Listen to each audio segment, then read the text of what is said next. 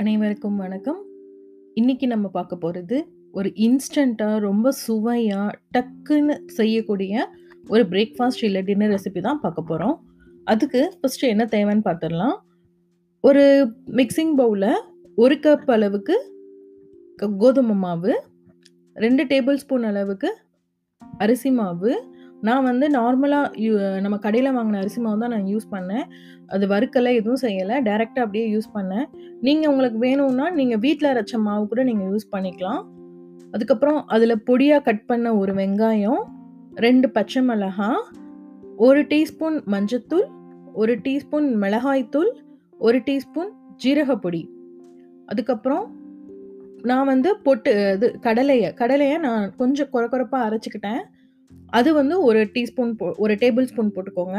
அப்புறம் தேவைக்கேற்ப உப்பு, நம்ம வாசனைக்கு கருவேப்பில, கொத்தமல்லி. இதெல்லாம் நல்லா மிக்ஸ் பண்ணிட்டு, கொஞ்சமாக கொஞ்சம் கொஞ்சமாக தண்ணி விட்டு, ஒரு லூஸான பதத்துக்கு மாவு பிசிச்சுக்கோங்க ரொம்ப சப்பாத்தி மாவு மாதிரி ரொம்ப கெட்டியாக இருக்கக்கூடாது. அதே மாதிரி தோசை மாவு அளவு மாதிரி இருக்கக்கூடாது. கொஞ்சம் லூஸாக இருக்கணும். அந்த மாதிரி மாவு பிசைஞ்சுக்கோங்க கையில் வந்து கொஞ்சமாக எண்ணெய் தேய்ச்சிக்கோங்க ஒரு சின்னதாக ஒரு பால் சைஸில் எடுத்துக்கோங்க மாவை மாவை எடுத்துட்டு, ஒரு நம்ம பால் கவரோ, இல்லை ஏதோ ஒரு கவரில் எண்ணெய் அப்ளை பண்ணிவிட்டு அந்த கவ அந்த எண்ணெய்க்கு மேலே நீங்கள் அந்த பால் சைஸை வச்சுருங்க. வச்சுட்டு உங்கள் கையாலேயே எல்லா சைடும் நல்லா ப்ரெஸ் பண்ணுங்கள் ஈவனாக ப்ரெஸ் பண்ணுங்கள் அது நல்லா லேஸாக தட்ட வரும். ஸோ உங்களுக்கு நல்லா அடமறையும் தட்டலாம். இல்லை நல்லா லேஸாகவும் தட்டி தட்டிக்கோங்க. பேனை ஹீட் பண்ணிக்கோங்க.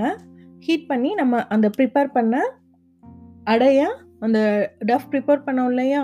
அந்த அந்த இதை நீங்கள் தவாவில் போட்டு ரெண்டு சைடும் நல்லா வெந்து வர அளவுக்கு நீங்கள் குக் பண்ணுங்கள் அதாவது ரெண்டு சைடும் கோல்டன் ப்ரௌனாக வெந்து வரணும்.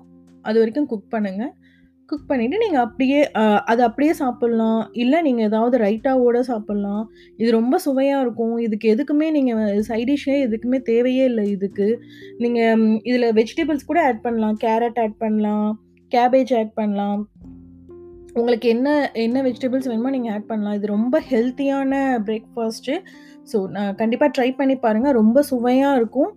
பிள்ளைங்களுக்கு கண்டிப்பாக ரொம்ப பிடிக்கும். இது சப்பாத்தி மாதிரி இல்லாமல் கொஞ்சம் வித்தியாசமாக ட்ரை பண்ணி பாருங்க. மீண்டும் வேற ஒரு வித்தியாசமான ரெசிபியுடன் உங்களை சந்திக்கிறேன். நன்றி, வணக்கம்.